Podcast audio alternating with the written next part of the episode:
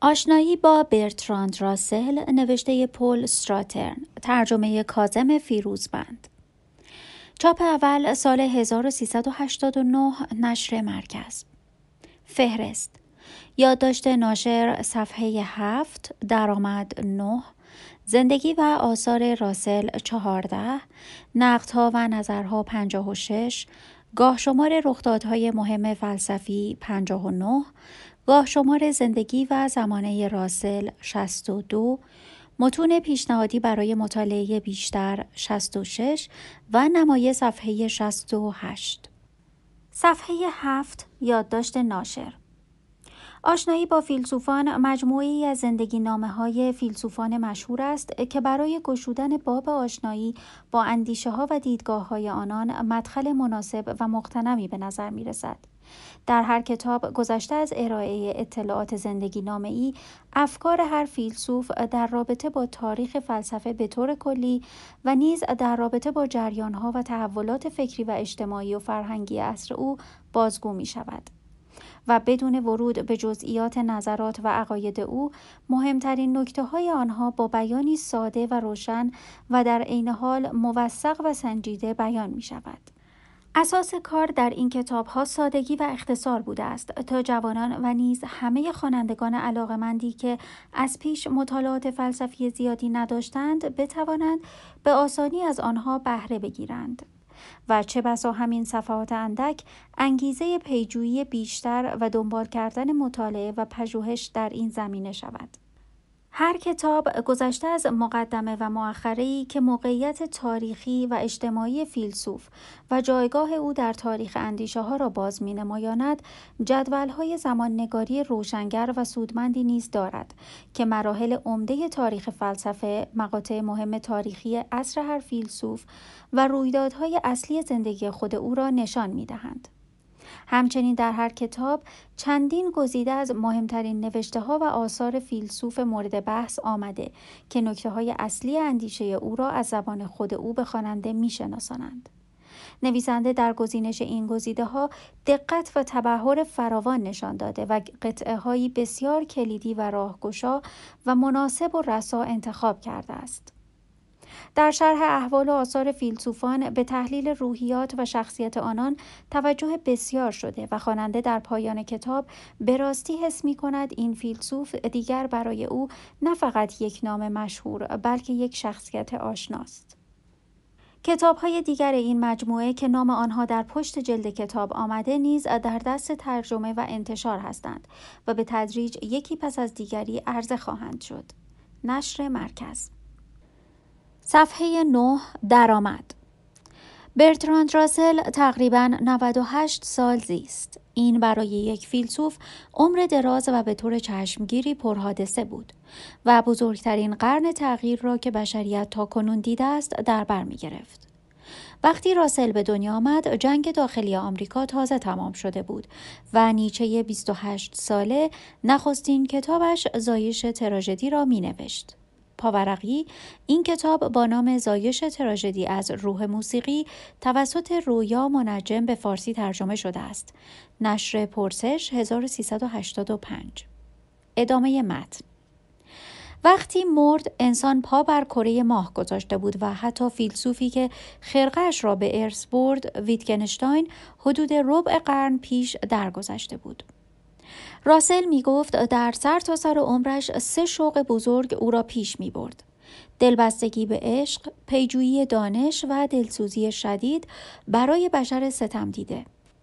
اولی را برای گریز از تنهایی طاقت شکن می جست زیرا وجدی که برایش برمغان می آورد چندان از این بود که می گفت با کمال میل زندگیش را فدای چنان سعادتی می کند. شوق دانش اندوزیش نیز بس پرشور بود. می‌خواست بداند که چرا ستارگان میدرخشند و توانی را که اعداد به واسطه آن بر شدت جریان تأثیر می‌گذارند بشناسد. فلسفهش همواره گزارشی ژرف از علم به دست می‌داد. ضرورتی که فیلسوفان بسیاری در قرنی که علم جهان را دگرگون کرد از آن تفره رفتند. وقتی راسل به دنیا آمد نظریه تکامل داروین هنوز نوظهور بود. وقتی مرد واگشودن ساختار دی این ای میسر می شد. در این فاصله نسبیت، فیزیک کوانتوم، شکافت هسته‌ای و نظریه مهبانگ نحوه نگرش ما به عالم را برای همیشه تغییر داده بودند. با این حال از بسیاری جهات نگرش فلسفی راسل که می توان گفت مبتنی بر منطق و تجربه باوری بود در اساس تغییری نکرد. شیوه وی عمدتا سریح و مبتنی بر عقل سلیم بود هرچند که خود عقل سلیم را حکمت وحشیان مینامید و اجازه نمی‌داد که محتوای اندیشش جدا از شیوه بیان تحت تاثیر زیانبار آن تحریف شود راسل چندان اشرافمنش بود که از مزهک جلوه کردن حراسی نداشته باشد. در واقع بعضی از مواضع سیاسی افراطی ترش عمدتا مزهک به نظر می آمد. شخصیت وی آمیزهای قوی از غرور نخبگرایانه، صداقت بیریا و اصولگرایی راسخ بود. می توانست به اعماق جهان بنگرد هم فلسفی هم سیاسی اما در مورد دنیای درونش غالبا نابینا بود. در عین حال ظاهرا همین بیخبری ذهنی بود که او را برمیانگیخت و حتی به اقلانی ترین تحقیقاتش همچنین دلباختگی های متعددش قدرت عاطفی و هیجانی میبخشید. این شوق بیتابانه به عشق و دانش یقینا برای یک فیلسوف روی کردی شورانگیز است. همچنان که خود راسل نیز از آن داشت چنین اشتیاقی او را به آسمان ها می برد. در این حال شوق سومش دلسوزیش برای بشریت ستم دیده بود که به زمینش باز میگرداند. قربانیان مصائب جهانی مبتلا به بشر، جنگ، فقر، شکنجه، رنج، بارها او را به اقداماتی دونکی شدوار وامی داشت. راسل در سراسر زندگیش شمایل تناقض و مجادله بود. کسی که زمانی بزرگترین فیلسوف جهان انگاشته می‌شد به خاطر دیدگاه های بیپروایش درباره عشق و دیگر مسائل اجتماعی نکوهیده نیز می‌شد. کسی که با جایزه نوبل از او تقدیر شده بود دو بار نیز زندانی شد.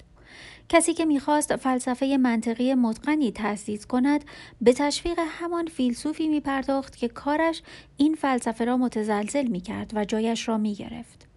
در عین حال اگر بتوان گفت که فلسفه منطقی راسل شکست خورد فلسفه سیاسیش مسلما توفیق یافت. مهم نیست که فلاسفه آن را از نظر فلسفی بیمایه یا حتی وحشتناک می دانستند. برای او مسلما چنین نبود. امروزه آداب اجتماعی پذیرفته شده دنیای غرب به آرای لیبرال راسل خیلی بیشتر شباهت دارد تا به آرای بسیاری از متفکران مطرحتر سیاسی یا اخلاقی معاصر. همینطور مبارزه بیامان او علیه سلاحهای هسته‌ای زمینه‌ای برای خلع سلاح هسته‌ای شد. هرچند او حتما اعلام می کرد که این فرایند به هیچ روی کامل نیست و هنوز ممکن است به فاجعه ای منجر شود که او می‌خواست از آن جلوگیری کند. خود راسل در نهایت پذیرفت که بیشترین کوشش خود را در زمینه فلسفه سنتی در معرفت شناسی تحقیق در مبانی شناخت ما نسبت به جهان انجام داده است. چطور می‌توان مطمئن بود آنچه مدعی دانستنش هستیم درست است؟ قطیت تجربه ما از جهان در کجاست؟ می توان گفت که حتی دقیق ترین قالب شناخت مثل ریاضیات بر مبنای منطقی مطمئن استوار است؟ اینها پرسش هایی بود که راسل در دوران تفکر فلسفی عمیقترش می‌خواست به آنها پاسخ دهد. اینها از افلاتون و ارسطو و بعد دکارت، هیوم و کانت تا راسل و ویتکنشتاین همچنان پرسش های همیشگی فلسفه اند. نیمه دوم قرن بیستم شاهد کوشش هماهنگی برای سست کردن چنین سوالاتی بود. چیزی به نام حقیقت فراگیر وجود ندارد. هر شناختی متناسب با عصر تاریخی یا فرهنگی است که در آن پذیرفته می شود. اما بقای تفکر علمی فلسفی اطمینان می دهد که پرسش های مورد توجه راسل همچنان در کانون تفکر امروزی جای دارند. تفکر او و پیشرفتهایی که در معرفت شناسی ایجاد کرد همچنان به شدت با وضعیت فلسفی معاصر ما مرتبطند. این عصر ظاهرا شناخت علمی پیوسته دامن گستر بیش از هر زمان دیگری مستلزم فلسفه است که مبنای آن شناخت باشد. در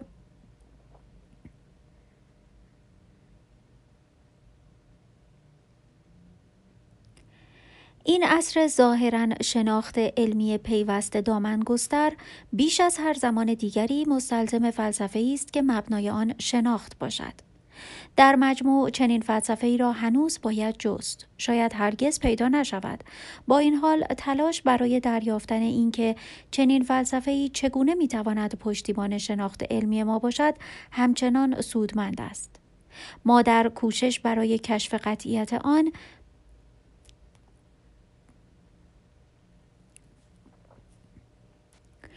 ما در کوشش برای کشف قطعیت آن بیشتر می‌فهمیم که چنین شناختی چیست. ما درباره جهانی که ظاهرا علمی است علمی میاندیشیم. این درباره ما و درباره جهانی که در آن ساکنیم به چه معناست؟ پیوند بین این دو هستی ناهمگون چیست؟ اگر پیوندی هست. اگر پیوندی هست. تفکر راسل یکی از مراحل اخیر و راهگشاتر در مسیر این جستجوی فلسفی دیرین بود. صفحه چهارده زندگی و آثار راسل برتراند راسل در سال 1872 در یکی از برجسته ترین خانواده های اشرافی انگلستان به دنیا آمد. اوج عصر ویکتوریا و زمانی بود که امپراتوری بریتانیا به ذروه خود نزدیک می‌شد. در میانه سرکوب گسترده اجتماعی و روحی ریا رسم روز بود. با این حال پدر و مادر راسل عقاید لیبرالی روشنبینانه ای داشتند. پدرش به خاطر دفاع از مسئله کنترل زاد و ولد کرسیش را در پارلمان از دست داد. مرگ بر کودکی برتراند جوان سایه انداخت. پدر و مادر و خواهرش همه تا پنج سالگی او مردند. پدر و مادرش توصیه کرده بودند که دو پسرشان تحت سرپرستی دوستی ملحد قرار گیرند. اما پدر بزرگ قدرتمند برتراند جوان لورد راسل که دو بار نخست وزیر شده بود در دادگاه با آن درخواست مخالفت کرد. دادگاه وصیت والدین را لغو کرد و بنابراین برتراند و برادر بزرگش را بردند تا در پمبروک لاج در ریچموند پارک در حومه لندن با لورد و لیدی راسل زندگی کنند. خود ملکه ویکتوریا نامه ای نوشت تا به لیدی راسل تبریک بگوید و افزود اطمینان دارم نوه هایتان همانی خواهند شد که می توانستید آرزو کنید. آنطور که برتراند راسل سالها بعد به طعنه نوشت این آرزو از او دریغ شد. در عرض یک سال لورد راسل هم درگذشت. برتراند جوان در رخت خواب در وحشت بود که لیدی راسل هم بمیرد. حادثه ای که از روی بچگی فکر می کرد به زودی رخ می دهد. به پدر و مادر محبوبش فکر می کرد تصویر محوی از اطمینان شیرینی و روشنایی. زندگی در پمپروگلاج بسیار فرق داشت. لیدی راسل پارسای لجوجی بود با آنکه به طور متناقضی عقاید سیاسی لیبرال شوهرش را داشت. بچه ماهش یعنی برتراند تحت رژیم دوش آب سرد پیش از صبحانه و اخلاقیات جزمی بزرگ شد. مسائلی چون سکس و کسب و کار اصلا مطرح نبود. لیدی راسل بر آن بود که بچه ماهش باید از آلودگی تماس با دیگر بچه ها محفوظ بماند. در خانه تحت نظر معلم های خصوصی درس خواند. همراه با درس هایی گهگاهی از برادر مهربانش فرانک که هفت سال از برتراند بزرگتر بود و ظاهرا از او قطع امید کرده و برای تحصیل به مدرسه بیرون از خانه فرستاده بودند. فرانک بود که برتراند را با موضوعی آشنا کرد که زندگیش را دگرگون می کرد. راسل تعریف می کند که چطور در یازده سالگی زیر نظر برادرش هندسه خواندن را شروع کرد. از عناصر اقلیدوس شروع کردند و به سخن گویای خود راسل تصورش را نمی کردم که در دنیا چیزی چنین دلچسب وجود داشته باشد. حتی وقتی به قضیه مشکل پنجم اقلیدوس رسیدند راسل مشکلی نیافت و فرانک را به شگفتی واداشت باز به قول خود راسل این نخستین باری بود که به فکرم رسید شاید تیز هوش باشم. در تنهاییش کسی را نداشت که خود را با او مقایسه کند. اما برای برتراند نوجوان این چیزی بیش از کشف پرشور شگفتی دور از تصور بود. نحوه نگاه راسل به ریاضیات از همان ابتدا بسیار بدی بود. فرانک به برتران توضیح داد که اقلیدوس کل هندسه را با برهان ساخته است. بنابراین قضیه هایش کاملا قطعی و مسلمند. اما درک اینکه اقلیدوس در واقع هندسش را بر تعدادی اصل موضوعی آکسیوم بنیادین بنا کرده بود برتراند را سرخورده کرد برهان اینها کجاست فرانک پاسخ داد که اینها برهان ندارند برتراند با لجاجت از پیگیری درس خودداری کرد مگر آنکه فرانک جوابی بدهد. فرانک توضیح داد که باید این اصول موضوعه را بپذیرد وگرنه نمی‌توانند جلوتر بروند. برتراند آنقدر شیفته بیشتر دانستن درباره این هندسه شگفتانگیز بود که حرف فرانک را با اکراه قبول کرد. این عشق به زیبایی و قطعیت سوری ریاضیات و نیز میل مبرم به اینکه بر مبنایی از حقیقت مسلم قرار گیرند راسل را در سی سال آتی زنده نگاه می داشت. مبالغه موهومی در کار نیست. زندگی راسل در پمپروگلاج همچنان به گونه ناسالم انفرادی ماند. احساساتش نسبت به هم نوعانش تقریبا به تمامی جای خود را به احساساتی دیگر داد.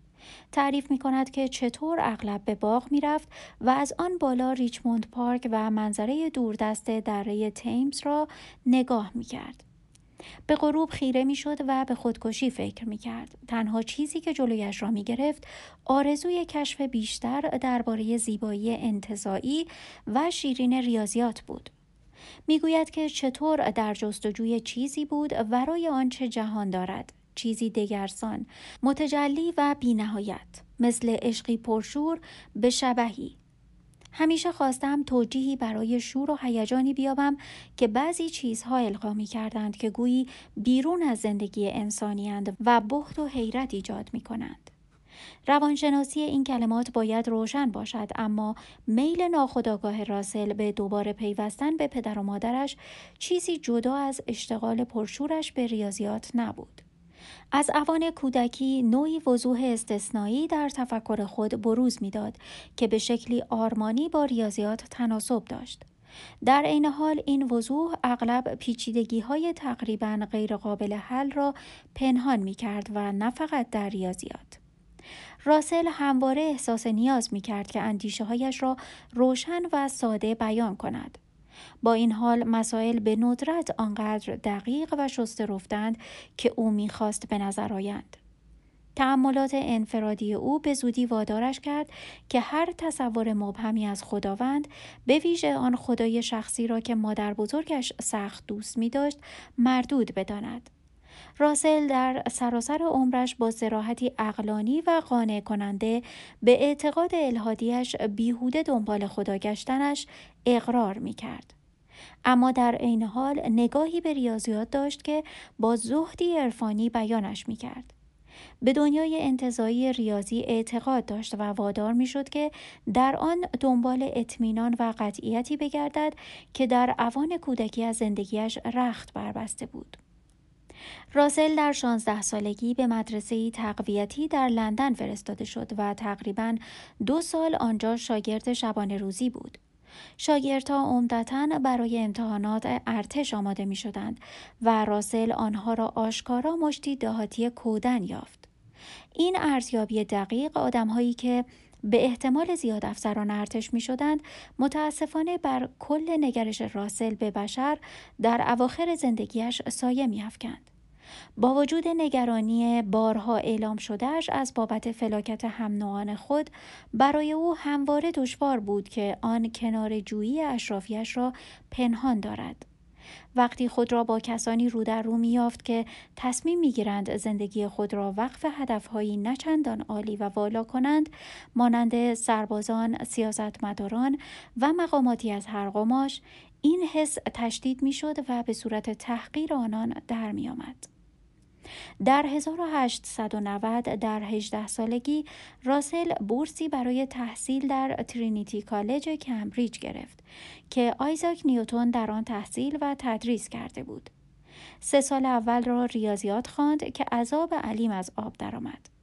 ریاضیات انگلیسی عمدتا در 150 سال پس از نیوتون توان و رمق از دست داده بود و این در هیچ کجا آشکارتر از مدرسه راسل نبود. امتحانات مشهور رانگلر که برای کشف بهترین ریاضیدانان در کمبریج طراحی شده بود اندکی بیش از یادگیری توتیوار و مقدار زیادی تردستی های آشکار ریاضی لازم داشت. این تقلیدی مسخره از آن زیبایی انتظایی بود که براسل آنچنان الهام بخشیده بود و بنابراین در سال چهارم با انزجار از آن ریاضیات به فلسفه روی آورد. در اینجا دنیایی انتظایی یافت که ختم همه دنیاهای انتظایی بود دستگاه فلسفی فراگیری که نخست هگل فیلسوف آلمانی اوایل قرن 19 هم مطرح کرد گونه مدرن ایده باوری مطلق هگل را جی ام ای مکتاگارت در کمبریج تدریس می کرد. بر اساس این فلسفه زمان و ماده هر دو غیرواقعی بودند. فقط روح که همه چیز را شامل می شد واقعیت داشت. این واقعیت قایی یک کل بود که اجزایش همه در هم تنیده بود. راسل این کل را به ژله تشبیه می کرد. هر جایش را که دست می زدی کل می لرزید. در عین حال این کل را برخلاف ژله نمی‌شد به تکه های جدا تقسیم کرد. به نظر مکتاگارد اگرچه این واقعیت قایی در جهانی ایدئالیستی ورای و فراز به اصطلاح واقعیتی که ما تجربه می کنیم وجود داشت باز می شد ماهیتش را دریافت.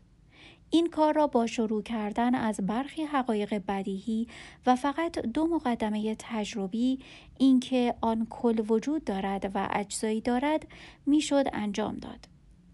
چنانکه معلوم است این ایده انگاری یا ایدالیسم مطلق نه فقط به طرز غریبی مشابه جهان ریاضیات بود بلکه از آن هم فراتر می رفت و ریاضی محض را درون طرحوارهای بزرگتر در فلسفه کلی قرار می‌داد.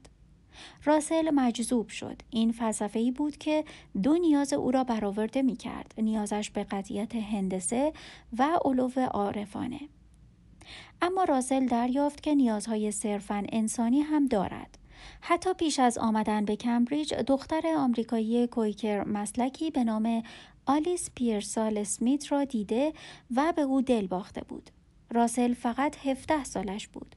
آلیس 22 سال داشت. پنج سال تفاوت سنی که فاصله ای وسیع را در رشد و تحولشان نشان می‌داد. راسل عشق نوجوانانش را ابراز نمی کرد و میگذاشت که در نهان بار. آلیس نظرات اجتماعی پیشرفته ای داشت اما همچنان سخت مذهبی مانده بود و قسمتی از وقتش را وقف سخن گفتن در کارزارهای مبارزه با مشروبات الکلی می کرد. چهار سال بعد راسل احساساتش را آشکار کرد و با مسرت شگفت زده شد که دید عشقشان دو جانبه بوده است. در آن زمانه احساسات سرکوب شده که افراد معدودی تجربه احساسی با یکدیگر داشتند حتی عشق افلاتونی نیز می توانست به زودی به شور و هیجانی سوزان تبدیل شود. در عرض چند ماه برتی و آلیس آماده ازدواج شدند. واکنش لیدی راسل قابل پیش بینی بود. در خشم از اینکه دخترک آمریکایی تیغزن برتی ماهش را خراب کرده با همه توان کوشید به این ماجرای عشقی پایان دهد. برتی در برابر اشکها، گلایه ها، تهمت های ناسپاسی و تهدیدها ایستادگی داشت و وعده داد 21 سالش که شد با آلیس ازدواج خواهد کرد. آن موقع قانونا آزاد خواهد بود که برای خودش تصمیم بگیرد و درآمدی هم به ارث خواهد برد که برای دوتایشان کافی باشد. برتی و آلیس در 1894 با هم ازدواج کردند. راسل با نمره ممتاز در رشته علم اخلاق یا فلسفه فارغ و تحصیل شد و حالا دانشجوی بورسیه ترینیتی کالج بود. این عنوان وظایف الزامی دیگری جز تحقیق نداشت. آقا و خانم راسل سفری اروپایی را آغاز کردند و ضمن آن مدت زیادی هم در آلمان ماندند. در اینجا راسل به سیاست علاقمند شد و حتی کتابی به نام سوسیال دموکراسی آلمان نوشت که نخستین کتاب انتشار یافتهاش شد. وقتی سرانجام به کمبریج بازگشت به جی ای مور معرفی شد که عموماً به عنوان اندیشمندی جوان ستاره جدید دانشگاه انگاشته می‌شد. نگرش مور به فلسفه سخت قاطع بود. ایدالیسم مکتاگارت را بر این مبنا رد می کرد که صرفاً با فهم عادی و عقل سلیم مخالفت می کرد.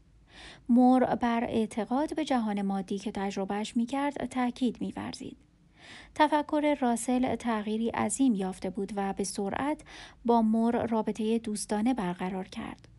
راسل می‌دید که دنیای ایدانگاری مطلق هگل ارتباطی با واقعیات تجربه طبیعی ندارد.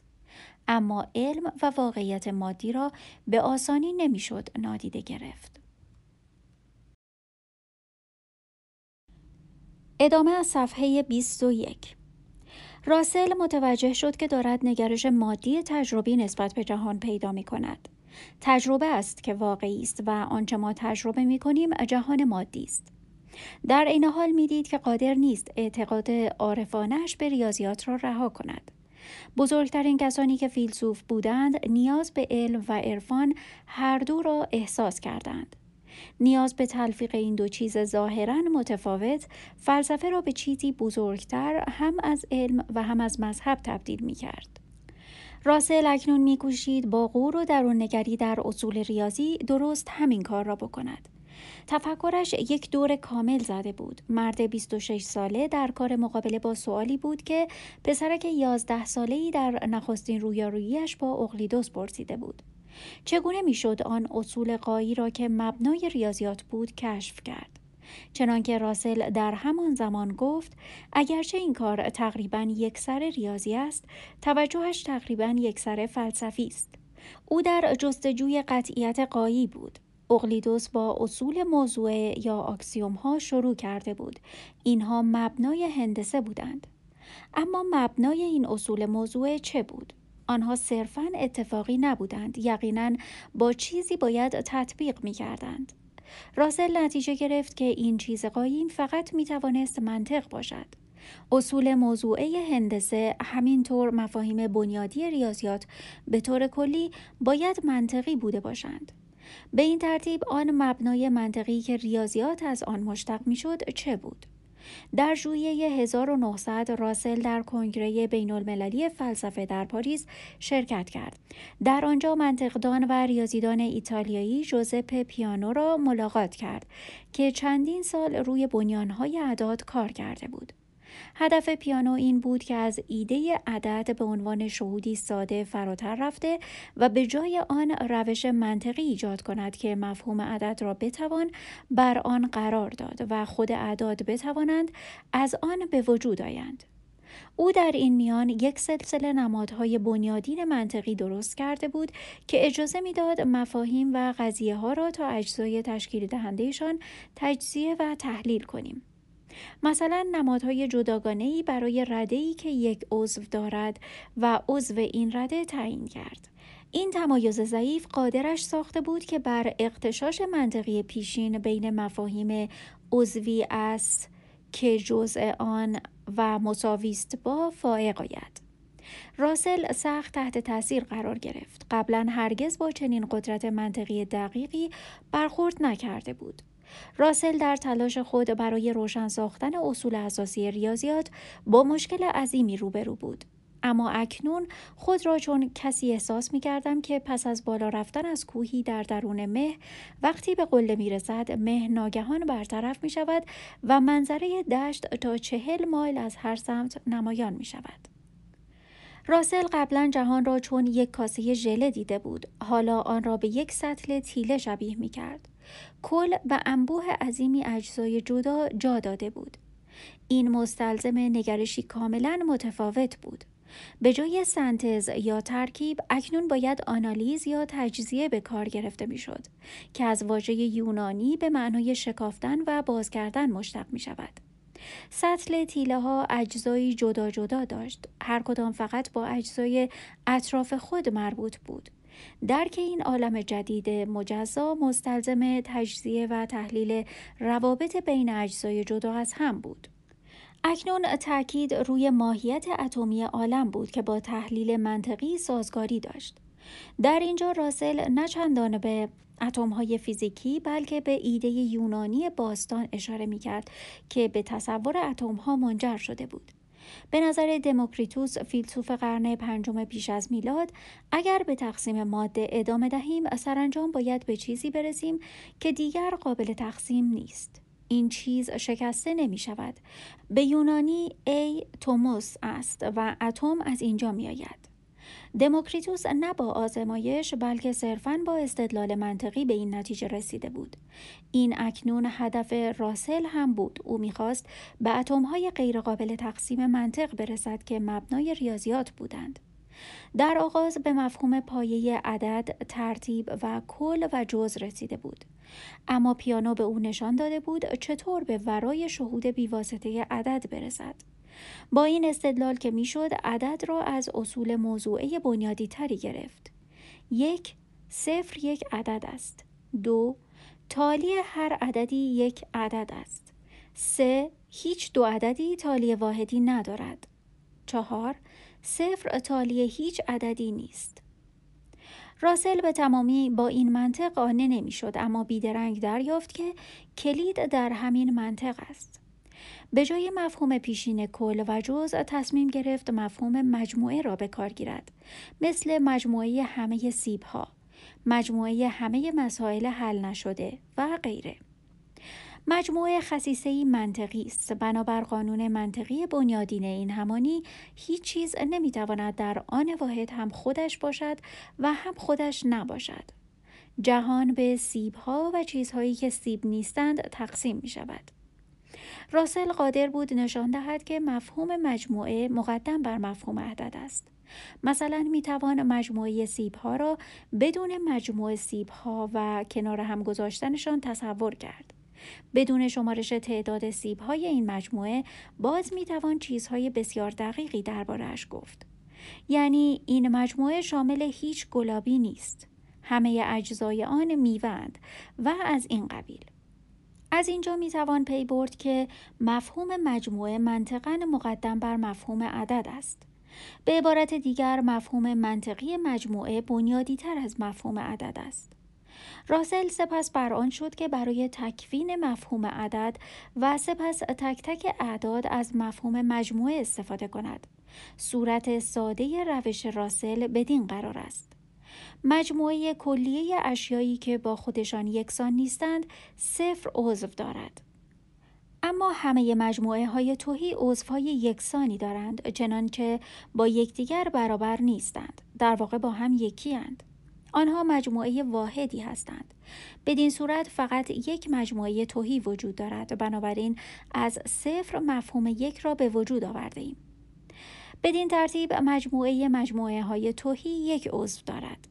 همچنان که مجموعه مجموعه های توهی و عضوش دو را تشکیل می دهد و مجموعه مجموعه مجموعه های توهی و عضوش ما را به عدد سه می رساند و الی آخر. بنابراین کل ریاضیات را می شود از مفهوم منطقی مجموعه ها ایجاد کرد.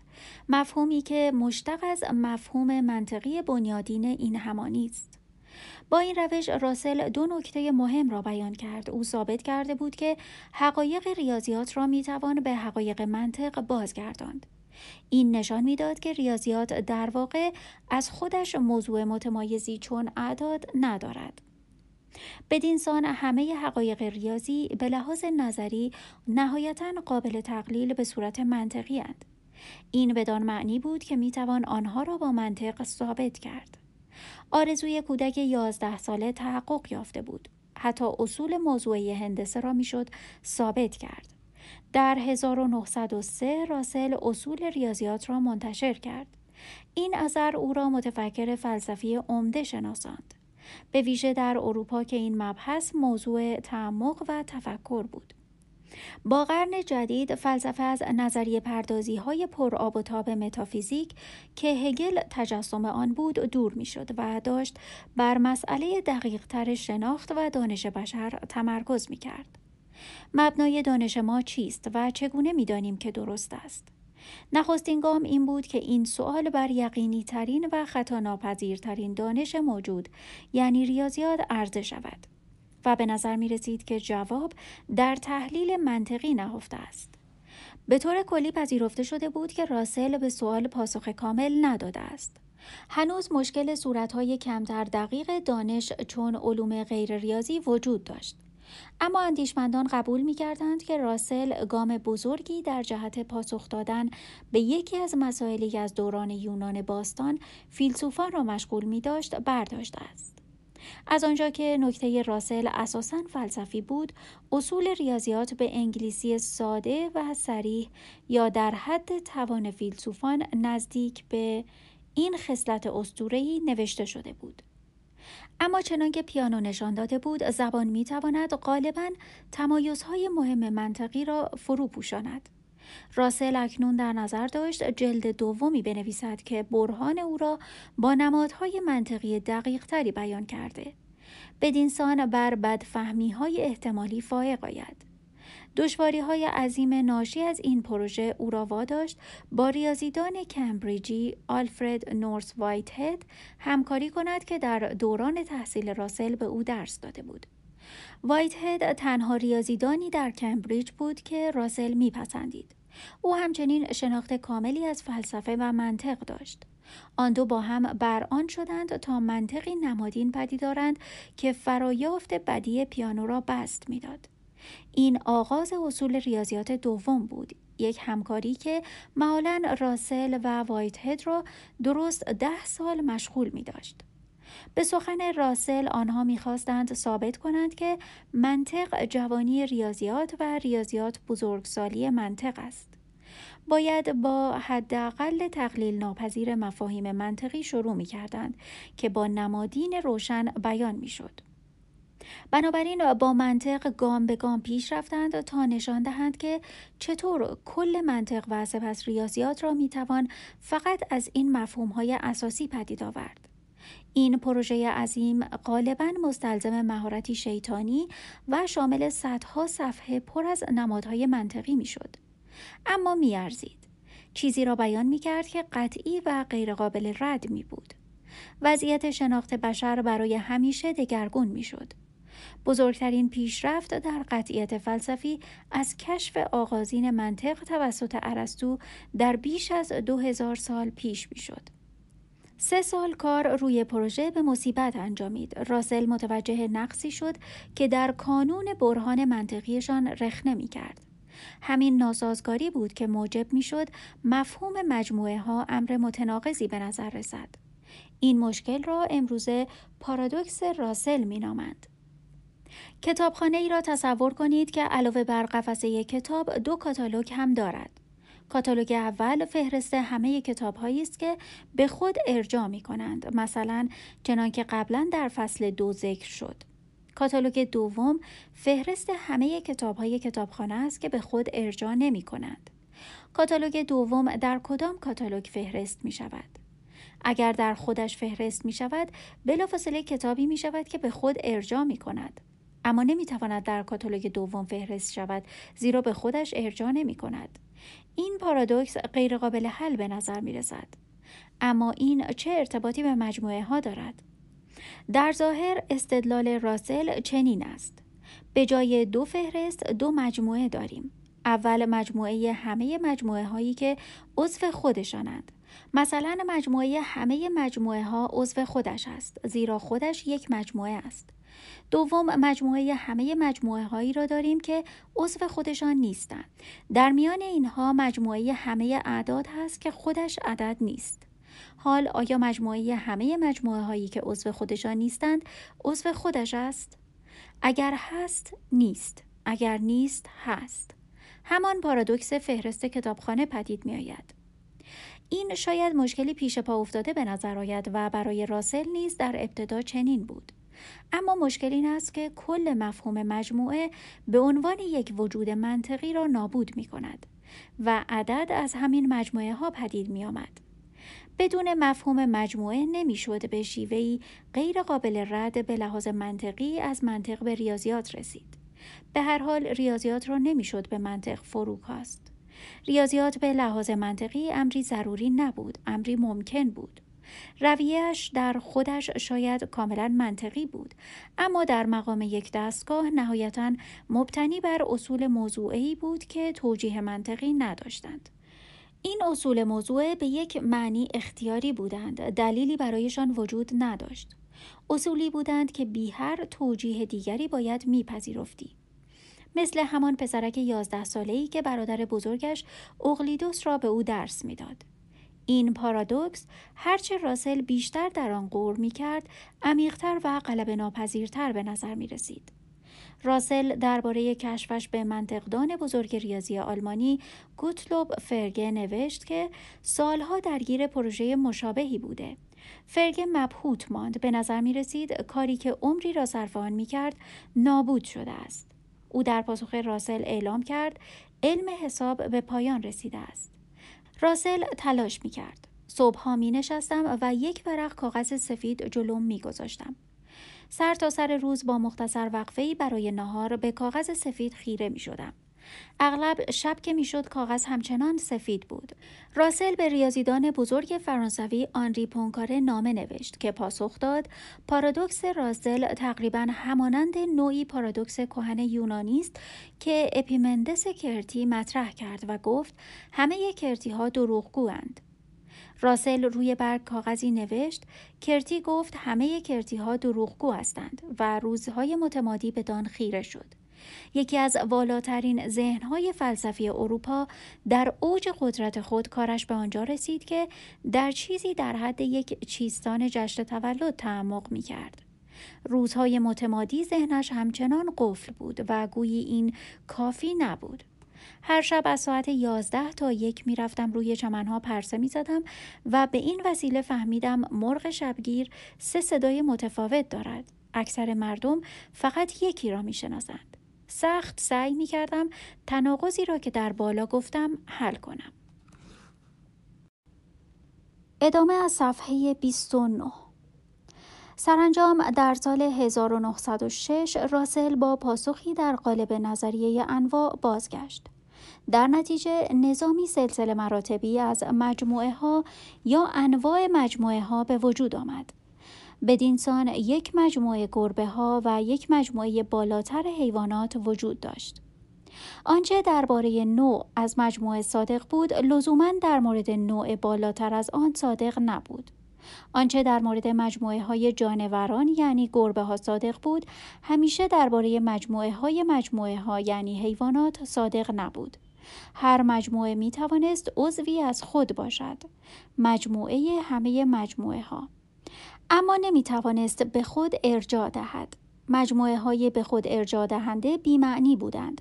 مثلا سخن گفتن از مجموعه همه گربه هایی که گربه سانند بیمعنی بود. این در گزاره مجموعه همه گربه هایی که گربسان نیستند بدیهی تر بود. به قول راسل هر آنچه که در مورد عضوهای یک مجموعه صدق می کند لازم نیست عضوی از آن مجموعه باشد. این بدان معنا بود که نه مجموعه همه مجموعه هایی که اعضای خودشانند و نه مجموعه همه مجموعه هایی که اعضای خودشان نیستند هیچ کدام شامل خود نمی توانستند باشند. پارادوکس رفع شده بود. راسل شادمان شد و اعلام کرد پس از این فقط نوشتن کتاب مانده است. با این حال معلوم شد تمام کردن تعلیف اصول ریاضیات کار ساده ای نیست. وایت هد به خاطر کار تدریسش در کمبریج دیگر نمی توانست راسل را کمک کند.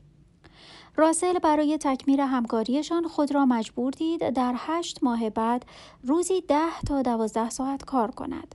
وقتی سرانجام اصول ریاضیات را تمام کرد سه جلد و بالغ بر چهار هزار صفحه منطق نمادین با استدلال محکم دقیق شده بود. در هر مرحله باید بر مبنای بنیانها استدلال می شد. با چنان شرح و بستی که در نیمه جلد دوم به قضیه یک به علاوه یک مساویست با دو می رسید. جای تعجبی نیست که راسل بعدها گفت ذهن من از این تنش هرگز کاملا بهبود نیافت.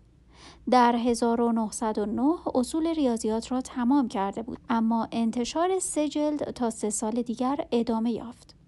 چنین اثری انتظار نمی رفت که پرفروش شود اما معلوم شد حتی برای فلاسفه و ریاضیدانان نیز سخت قامز است. راسل بعدها گفت که فقط شش نفر را می شناسد که توانستند هر سه جلد را بخوانند. با وجود این اصول ریاضیات را نقطه عطفی در تاریخ تفکر نظری دانستند اثری که به موقع خود بر تحقیقات ریاضی علمی و فلسفی در سراسر سر اروپا تأثیری عمیق نهاده است نظریه انواع راسل راه را بر پوزیتیویسم منطقی فلسفه مسلط اروپا در دهه های 1920 و 1930 هموار کرد. این کشف او که یک قضیه می تواند به لحاظ نحوی و منطقی درست و در عین حال بیمعنی باشد اهمیت سرنوشت سازی برای تفکر پوزیتیویسم منطقی داشت. در نظر پوزیتیویست های منطقی معنای یک قضیه در روش اثبات آن است. این آنها را به مشخص کردن سه نوع قضیه واداشت. قضایای مرتبط با ریاضیات و منطق همانگویی انگاشته می شدن. یعنی یک جزء قضیه در پایان توضیح جزء دیگر بود. مثلا دو به علاوه دو مساویست با چهار یا حتی x به توان n به علاوه y به توان n مساویست با z به توان n. قضیه نوع دوم را می‌شد با تجربه تصدیق کرد. این شامل همه قضایایی چون این است. امروز سهشنبه است. این نیز شامل همه غذایای علمی می‌شد. برای مثال آب در 100 درجه سانتیگراد می جوشد همه این گونه قضیه ها وسیله اثبات داشتند. قضیه نوع سوم شامل گزاره های نظری بود مانند خداوند وجود دارد یا هستی مقصودی دارد چون این گونه قضیه ها قابل تحقیق نیستند سخن گفتن از آنها بیهوده است این گونه گزاره ها بیمعنی اما این دیدگاه به دو مشکل برخورد. همه گزاره های اخلاقی و تاریخی جزء مقوله های سوم قرار می گرفتند. به عبارت دقیق تر گزاره هایی چون خوردن آدم ها درست نیست و کلمب در سال 1492 از اقیانوس اطلس گذشت را نمی‌شد ثابت کرد. اشکال سوم از این هم بدتر بود. گزاره معنی یک قضیه روش اثبات آن است نیز در همین مقوله سوم می گنجید. این پارادوکس برخلاف پارادوکس راسل رفع نشد. اما معلوم شد که حتی پارادوکس راسل نیز برای همیشه رفع نشده است. به زودی کشف شد که مجموعه های ارجاع کننده به خود محمل یا بیمعنی اند. در واقع چندین مقوله ریشهدار و تثبیت شده ریاضیات بر مجموعه های معطوف به خود اتکا داشت. اینها را نمی‌شد رها کرد. از سوی دیگر راهی منطقی برای متمایز کردنشان از مجموعه های محمل دیده نمی‌شد. تلاش برای ثابت کردن اینکه ریاضیات منطقی است اکنون حتی با معضلات بیشتری روبرو می شد. به نظر می رسید این تحول اخیر حاکی از این است که خود ریاضیات شاید پارادوکس هایی داشته باشد که دور از دسترس منطقند. این البته یک سره غیر قابل قبول بود. در این حال همه تلاش ها برای ثابت کردن صورت دیگر به جایی نرسید. این وضع تا 1931 به سرانجامی نرسید. در این زمان افراد درگیر در این معضل در کمال وحشت شاهد بودند که کورت گودل اتریشی 25 ساله توانست ثابت کند در ریاضیات پارادوکسی هست. گودل دلیل منطقی ارائه کرد که این را یک بار برای همیشه ثابت می کرد. بر طبق دلیل گودل هر نظام و دستگاه ای چون ریاضیات که بر اصول موضوع مبتنی بود لاجرم در خود قضیه های ظاهرا درستی داشت که قابل اثبات یا نفی در آن نظام یا دستگاه نبودند. برای نفی یا اثبات این گونه قضایا همیشه باید اصل موضوع دیگری بیرون از آن سیستم ارائه کرد. در عین حال به محض اینکه اصل موضوعی جدیدی ارائه شود که این گونه قضایا را قابل اثبات سازد قضیه های بیشتری ایجاد می کند که باز نمی‌توان نفی یا اثباتشان کرد. به عبارت دیگر هر کوششی برای استوار ساختن ریاضیات بر اصول موضوع از همان آغاز محکوم به شکست است. ریاضیات به لحاظ ماهیتی که دارد ناکامل است. این فلاسفه و منطقیون را بلا تکلیف ساخت. در این حال ریاضیات متوقف نشد و ریاضیدانان بی دغدغه خاطر به فعالیت غیرمنطقی خود ادامه می‌دادند. این مشکل تا همین امروز همچنان حل ناشده مانده است و ریاضیدانان بی توجه به حکمی که گودل علیه ریاضیات صادر کرده همچنان به ریاضیات اعتقاد دارند. آنها این دیدگاه مبتنی بر عقل سلیم را اتخاذ می کنند که هرچند شاید دلیلی فلسفی برای اعتقاد به ریاضیات وجود نداشته باشد آنها به طور غیر منطقی این کار را دنبال می کنند زیرا این کار عملا جواب می دهد. آنچه بر طبق مختصات ریاضی ساخته می شود دوام می آورد. پلها فرو نمی ریزند، هواپیماها سقوط نمی کنند، حتی موشک ها می توانند در مریخ فرود آیند. بعضی وقتها نظریه ممکن است دلیل خوبی داشته باشد اما عمل دلایل بهتری دارد. سالهایی که صرف نگارش اصول ریاضیات شد در هشت ماه فعالیت ذهنی عذابآور و انفرادی راسل به بحران انجامیده بود. در این حال سالهای پیش بی حادثه نبود. این حوادث عمدتا ناشی از بی تجربگی عاطفی راسل بود. با توجه به اوضاع زمانه و تربیتی که او دیده بود این عقب افتادگی شاید قابل فهم باشد آنجا که عواطف و هیجانات دیگران مطرح بود او قادر به سهلنگاری خودمانی با دوستانش در کالج بود اما وقتی نوبت به عواطف خودش می رسید سخت پرشور و مشتاق می شد. مسائل عاطفیش در معرض کاوش و بررسی های فکری راسخ و نامناسبی بودند. راسل آدمی بسیار اصولگرا و فیلسوف بود که هرگز یک چیز نیستند. وقتی تعقل فکری به دریافت حقیقتی رهنمونش می‌شد به افشای آن حقیقت اعتقاد داشت و در صورت لزوم بدان عمل می کرد. مشهورترین نمونه آن در سال 1903 رخ داد. یک روز بعد از ظهر دوچرخه سواری می کردم و ناگهان در حالی که از جاده روستایی می گذشتم دریافتم که آلیس را دیگر دوست ندارم. تا این لحظه هیچ نمی‌دانستم که عشقم به او حتی داشت کمرنگ می شد. آیا بلوغ عاطفی راسل واقعا آنقدر نارسا بود که احساساتش را فقط با چنان های ناگهانی درک می کرد؟ یا این فقط دروغی برای توجیه خود بود؟ مثل آن پارادوکس فلسفی که به نام او مشهور شده بود و راسل در آن زمان سخت در فکرش بود ظاهرا هر دو و در این حال هیچ کدام راسل احساس کرد اخلاقا موظف است این را به آلیس اطلاع دهد نتیجه چنان که انتظار می رفت ویرانگر بود. با این حال می توان حد زد که آلیس آدمی مسنتر و تا حدودی خداگاهتر حتما دریافته بوده است که بینشان همه چیز رو به راه نیست. به هر حال خبردار شدن ناگهانی راسل را نپذیرفت و به او چسبید. راسل از این کار منزجر بود. رفتار لجوجانه هر دو طرف بدان معنا بود که در هشت سال بعدی ازدواجشان با درماندگی و عذابی هر دم بیشتر قرین می‌شد. با وجود جدایی های موقتی سرانجام در سال 1911 بود که رسما از هم جدا شدند. در طول این مدت هر دو از پریشانی های مفرت گهگاهی رنج می بردند که در مورد راسل علاوه بر پریشانی و یأس عاطفی فکری نیز بود. وقتی دشواری های کار فلسفی عظیمش بر او چیره می‌شد شبانه در میان درختان قدم می‌زد و به خودکشی فکر می کرد.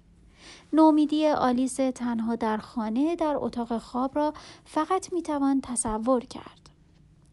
برای راسل این دههی بسیار عاطفی بود چنانکه چند بار به سرعت عاشق شد و به سرعت هم عشقش را رها کرد.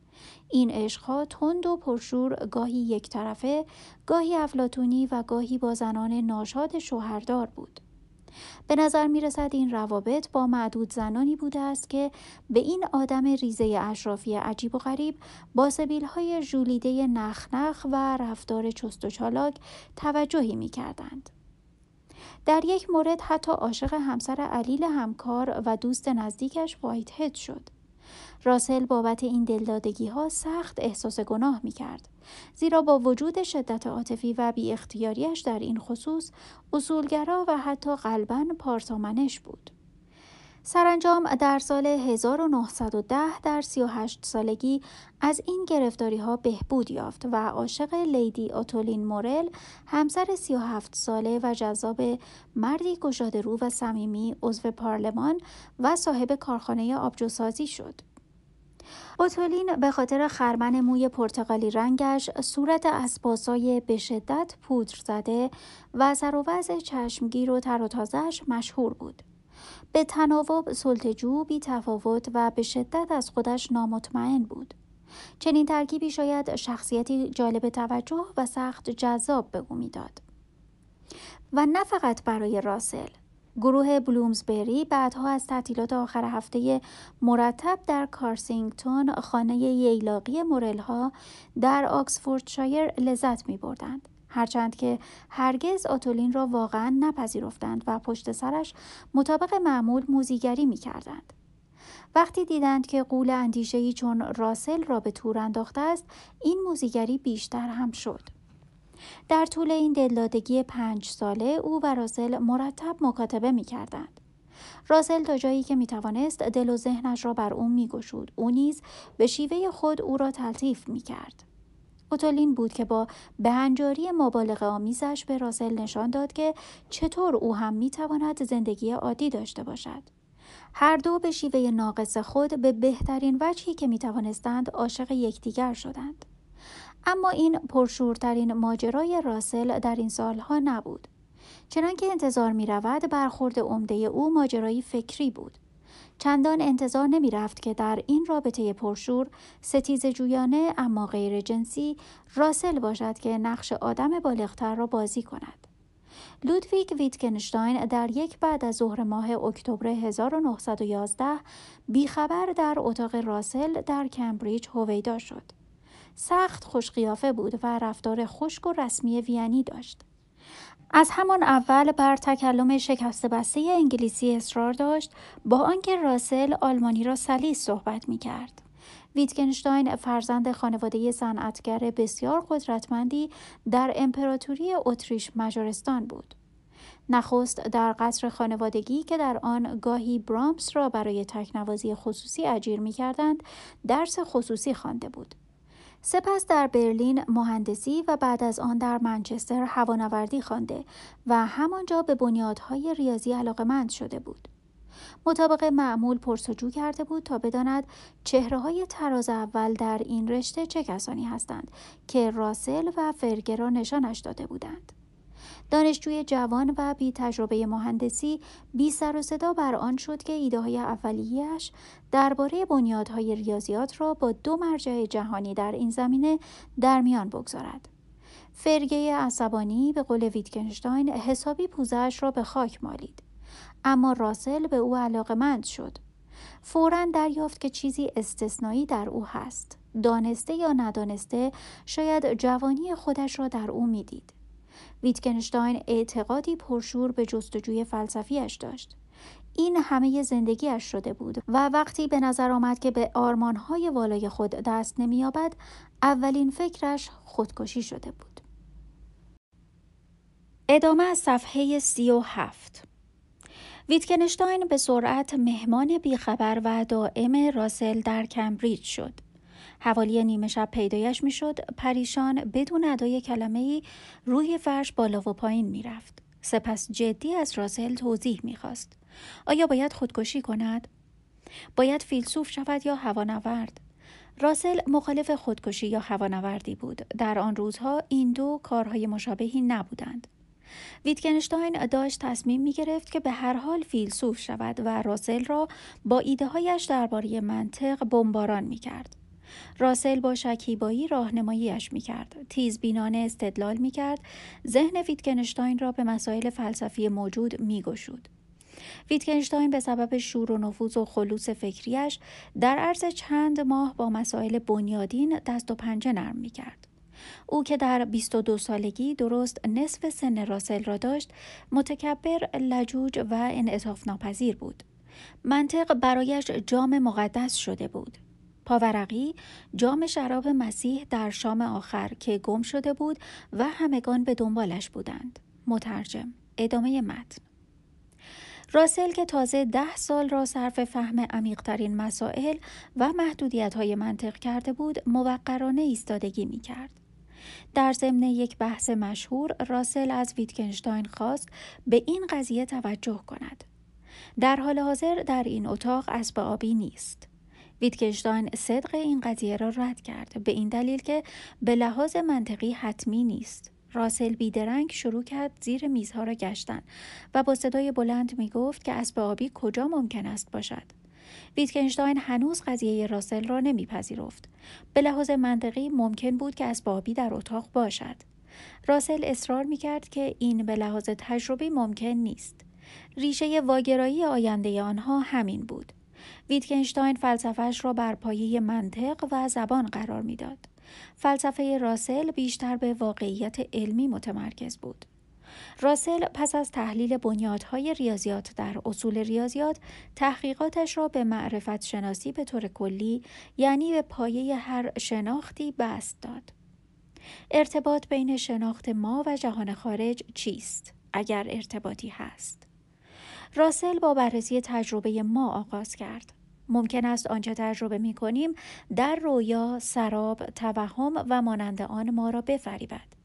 از سوی دیگر هیچ معقول نیست که بر این اساس در کل تجربه خود شک کنیم.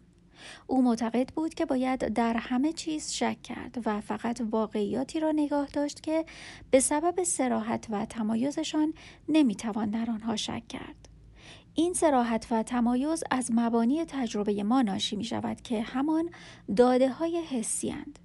این داده های حسی دریافت ها و ادراک های منفردی هستند که با بینایی، شنوایی، بویایی، چشایی و بساوایی خود حاصل می کنیم. این گونه هستنده ها صرفا ذهنی نیستند اما همان اشیای مادی که بر حواس ما اثر می‌گذارند هم نیستند. می توان از اشیای عادی مثل سیب سخن گفت اما آشنایی ما با چنین چیزی صرفا از داده های حسی تشکیل شده. اینها چیزهایی هستند که احساس قرمز، گرد، سخت، نرم و امثال آن را به ما می دهند که ما را به برساختن شیء سیب رهنمون می شود. همین گونه است پیوستگی، ثبات و تداوم جهان اشیا. تداوم اشیای جهان مادی از ساختهای منطقی حاصل از داده های حسی ما تشکیل می شود. از این نظریه معرفت شناسی به آسانی می توان به جهان بینی علمی گذر کرد. همه ابزارهای اندازگیری و مشاهده در واقع بست و توسعه حواس ما هستند. این دو دقیقا همان داده های حسی را برای ما فراهم می کنند.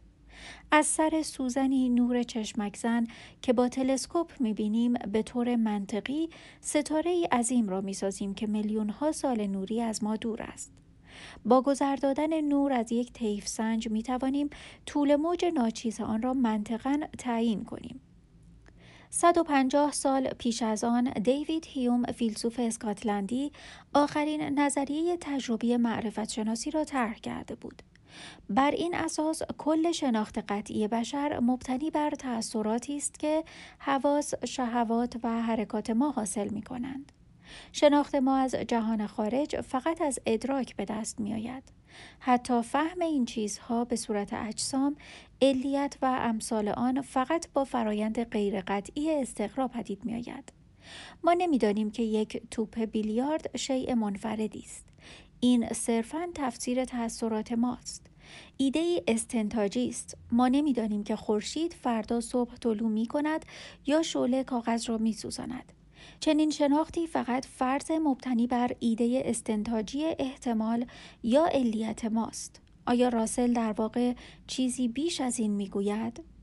کلید نظریه شناخت راسل و اصالتش در تاکید وی بر ساختمان منطقی است.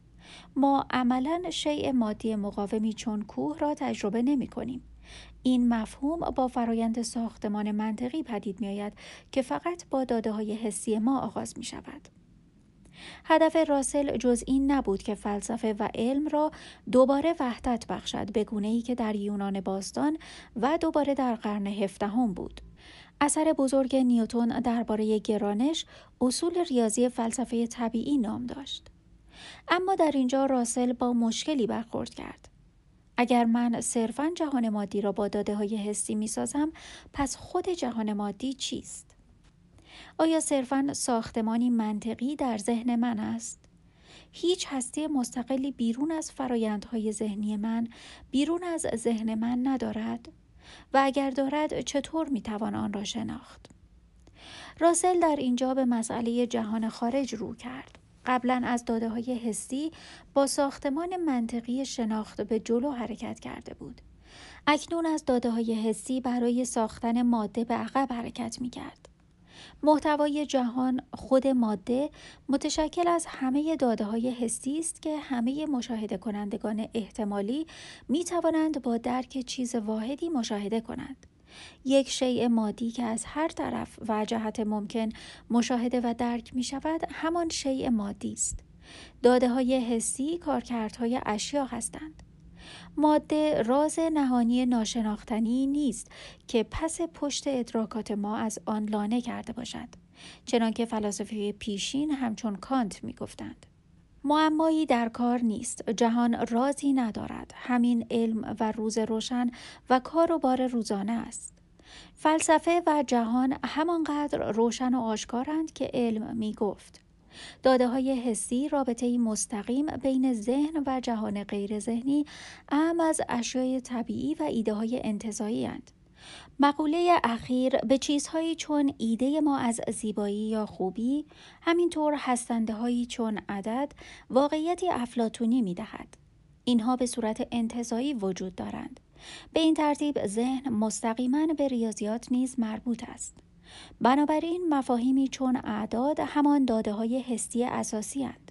فرایندهای ذهنی با این تصورات اساسی رنگ عدد و مانند آن به مسابه ناصر بسیط زرگانی یا اتمی مراوده دارد.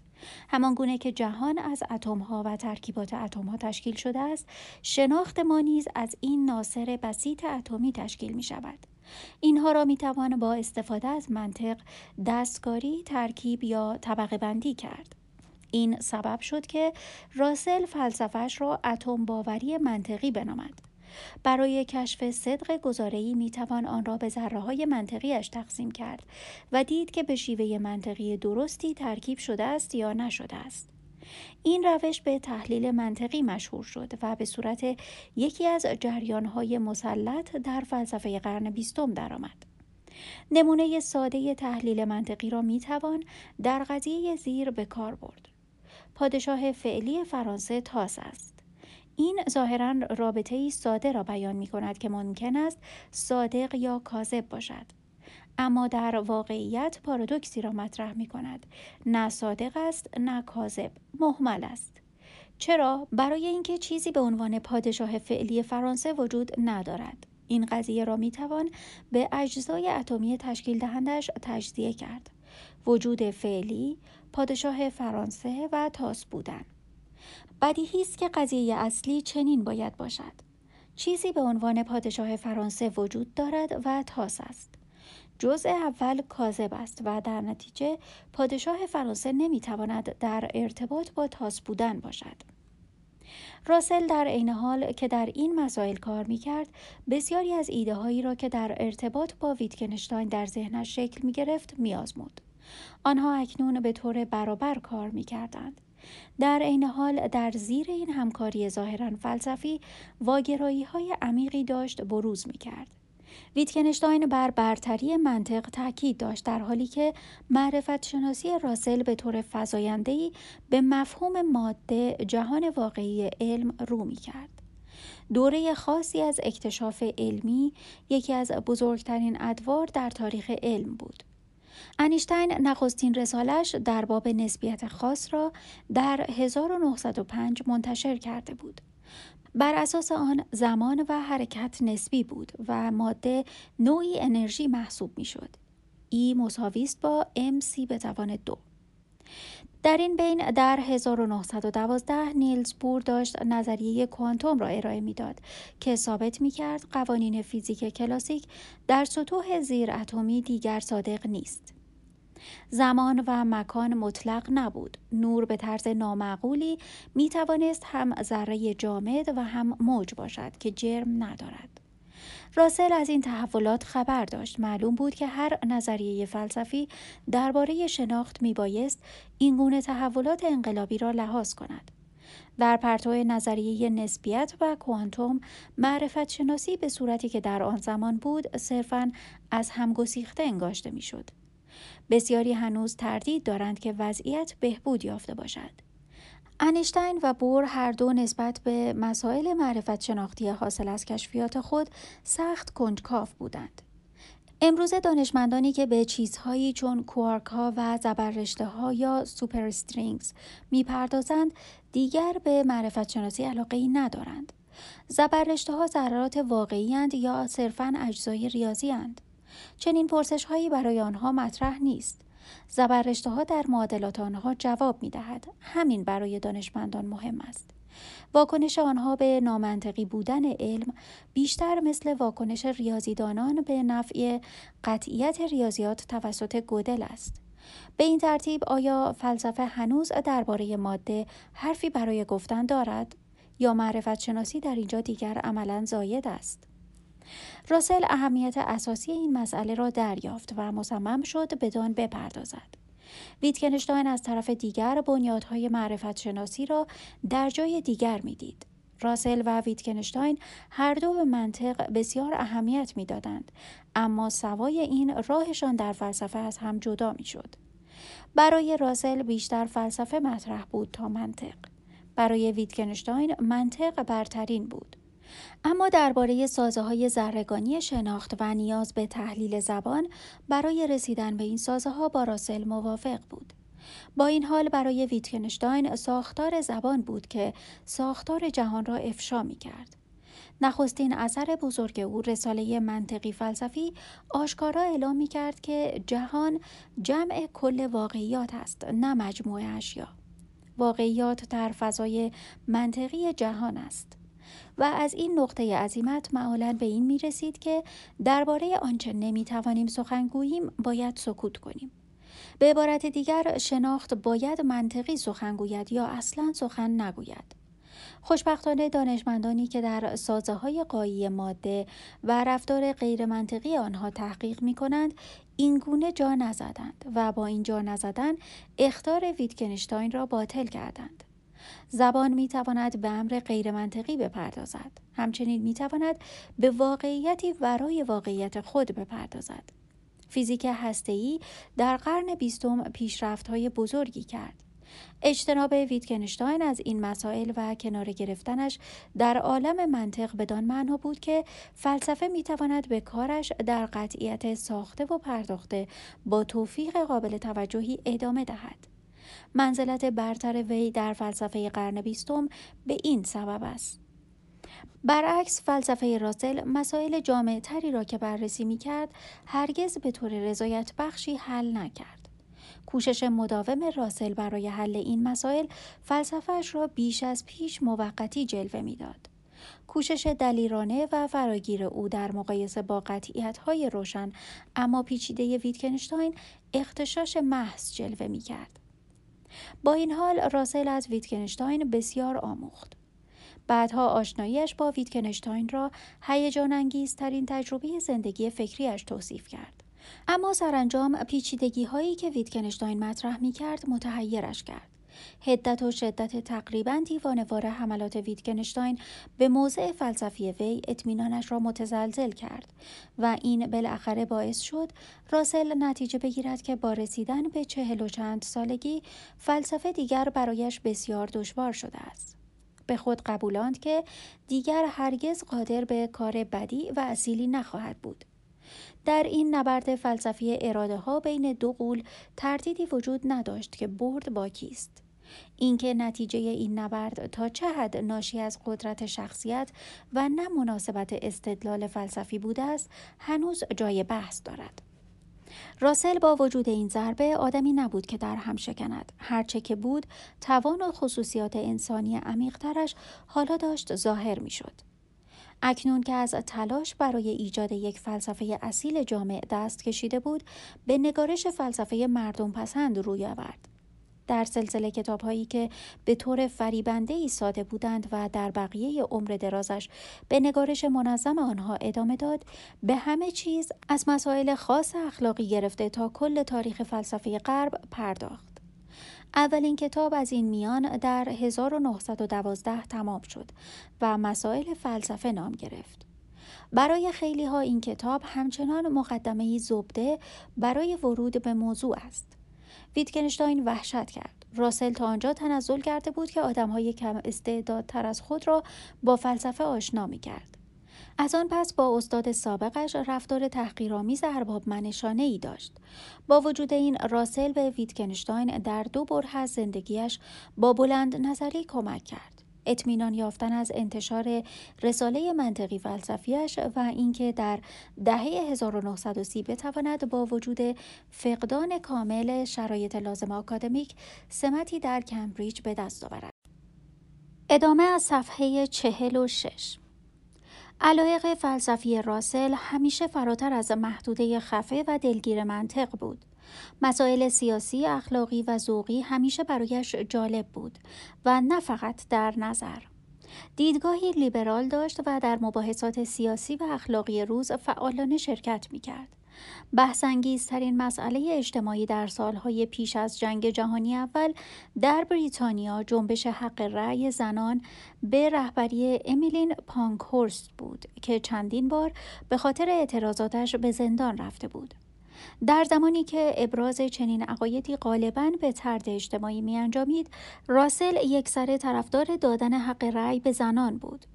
در 1907 حتی در مبارزه برای حق رأی زنان و تجارت آزاد در انتخابات میان دوره‌ای ویمبلدون خود را نامزد نمایندگی پارلمان کرد. این اقدام در سراسر کشور خشم و جنجال برانگیخت و بسی بیش از رأی حمله و توهین نصیب راسل شد. زنان در بریتانیا تا 1918 دو سال پیش از ایالات متحده حق رأی نیافتند. به رغم این شکست راسل همچنان به ایفای نقشی فعال در سیاست و مبارزه برای حزب لیبرال در انتخابات ادامه داد و همینجا اولین بار لیدی اوتولین مورل را ملاقات کرد که شوهرش عضو لیبرال پارلمان بود. برخلاف معمول به نظر می رسید راسل هرچه سنش بالاتر می رود در اصول خود رادیکالتر می شود. در گردش قرن به خود اجازه داد که با موج میهن پرستی امپریالیستی همراه با جنگ بوئرها حرکت کند که در جریان آن ارتش بریتانیا مهاجرنشین های هلندی را در آفریقای جنوبی شکست داد. در 1914 که جنگ جهانی اول در گرفت، چهل و دو ساله بود و اصول لیبرال خود را اقلانی کرده بود. اعلام داشت که جنگ موجه نیست و چندین تظاهرات اعتراضی صلح طلبانه در لندن راه انداخت که سخت مورد بیمهری واقع شد. این سبب شد که شغل تدریس را در ترینیتی کالج کمبریج از دست بدهد. اما رازل آدمی نبود که با از دست دادن شغلی از اصول خود دست بردارد. ایستادگی کرد. در 1918 به شش ماه حبس در زندان بریکستون محکوم شد. یک دوره انزوا که از آن استقبال کرد زیرا از اشتغال خاطر بازش می داشت و امکان می‌داد که به نگارش جدی فلسفه بازگردد. حاصل نهایی تحلیل ذهن بود که در آن به این نتیجه مهم رسید که تفاوت عین و ذهن توهم است. ماده ذهنیتر و ذهن مادیتر از آن بود که عموما انگاشته می‌شد. این دریافت می‌خواست بر مشکل داده های حواس فائق آید. اینها احتمالاً کارکرد ماده بودند اما عناصر بسیط زرگانی در ذهن نیز انگاشته می شدند. فرضی که تا زمانی که تمایزی بین ذهن و ماده وجود داشت ممکن نبود. حالا ذهن نه نوعی عنصر متفکر که داده را دریافت می کرد بلکه به نحوی ساخته شده از این داده های حسی و عناصر بسیط مانند ایده های انتظایی، اعداد و غیره انگاشته می شد. چیزی که بیشتر ذهن انگاشته می‌شد اکنون از چیزی تشکیل می‌شد که بیشتر ماده و دیگر هستنده های افلاتونی خارج از آن تصور می‌شد. اوتولین از راسل در مبارزه ضد جنگش سخت پشتیبانی کرده بود اما عشق نهفته در رابطه آنها اکنون به صورتی درآمده بود که صرفا دوستان نزدیکی بودند عقاید لیبرال راسل او را به دفاع از عشق آزاد واداشته بود اما فقط در این زمان بود که داشت به آن عمل می کرد. دوران بیبندوباریش پس از ترک آلیس به نظر می رسد یک سلسله شیفتگی های آنی حاصل از ناخیشتنداری شهوی بدون توجه به هر نگرش اخلاقی بوده. روابطی داشت مخصوصا با کلت اونیل بازیگر 21 ساله کاترین منسفیلد نویسنده و ویوین الیوت نخستین همسر تی اس الیوت شاعر که بیثباتی روانی داشت. اما در 1919 دورا بلک را ملاقات کرد. زن 25 ساله خودرأیی که پیپ می‌کشید و در زبانهای مدرن از کمبریج مدرک ممتاز داشت.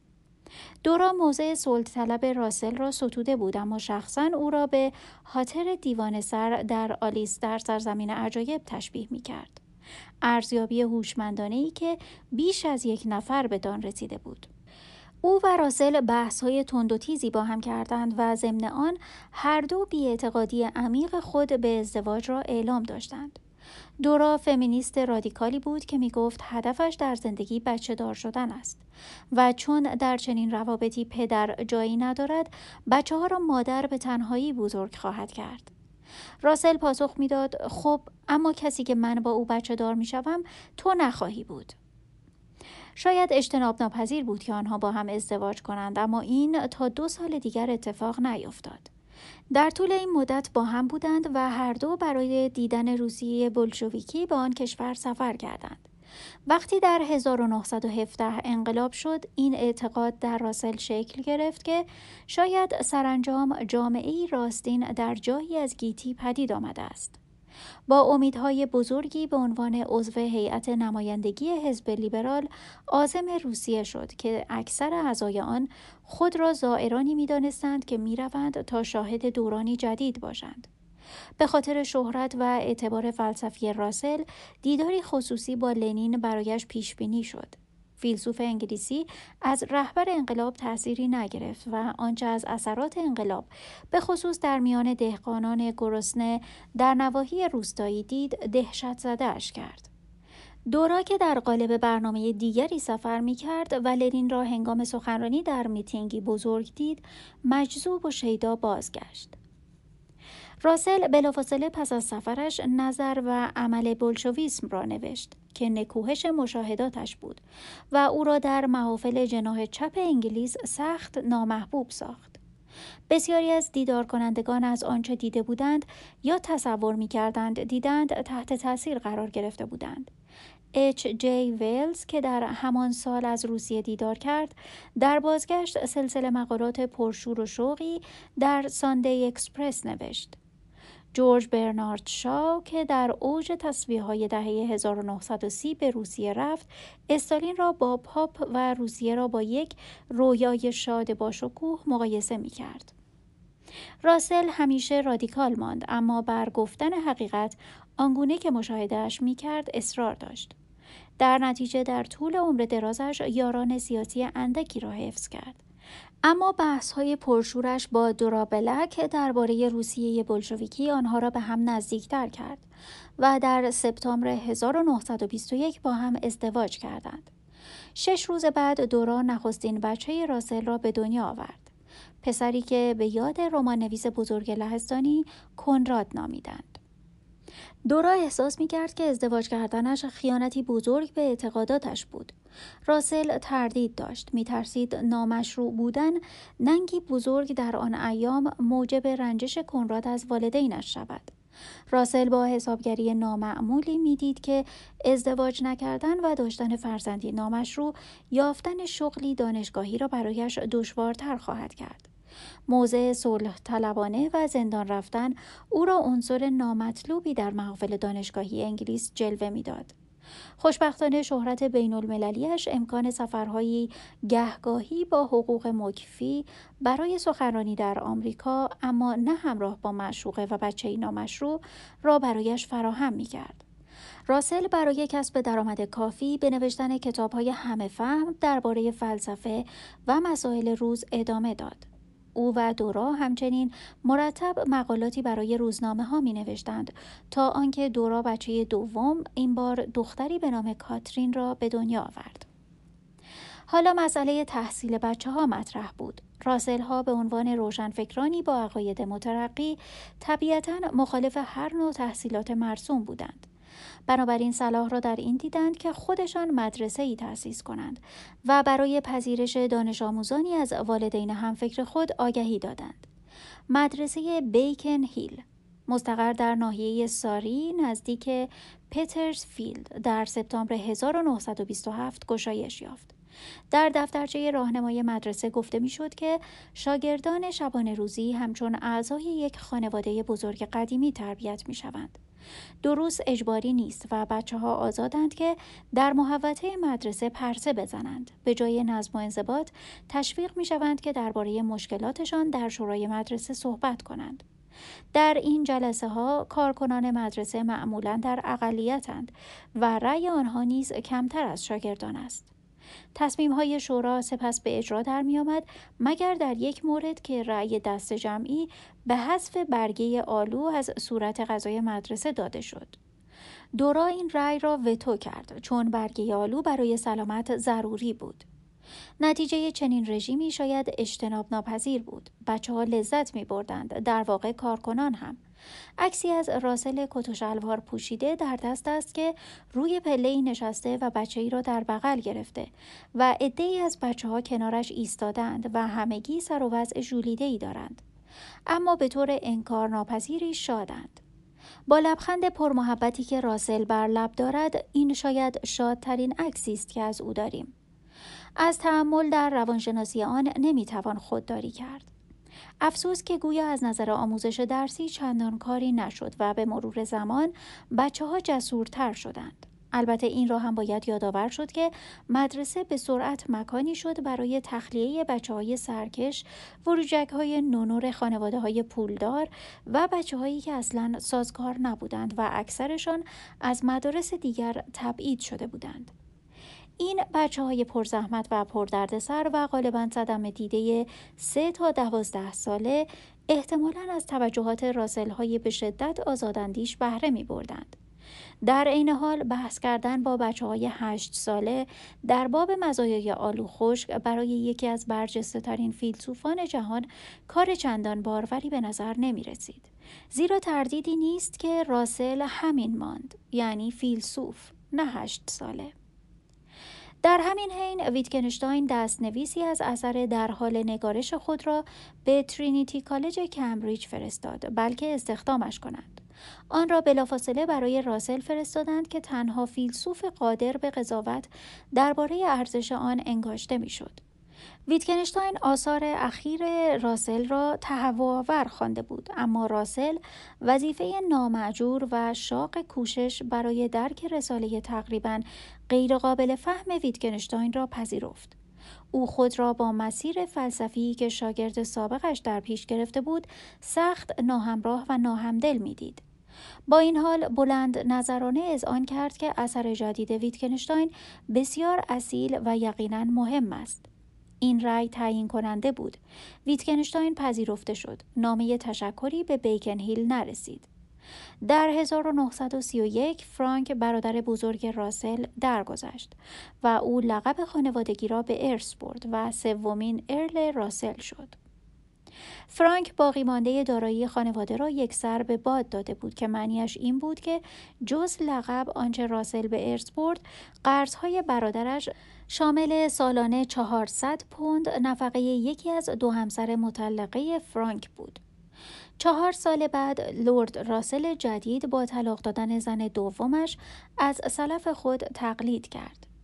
ازدواجش با دورا از اول با اصول لیبرال والا همراه با رفتاری نه چندان والا قرین بود. سرانجام راسل دریافت که قادر نیست این بلند نظری را پس از آنکه لیدی راسل بچه دار شد و سپس بچه دوم آمد با وجود معشوق جوان آمریکایی او همچنان حفظ کند.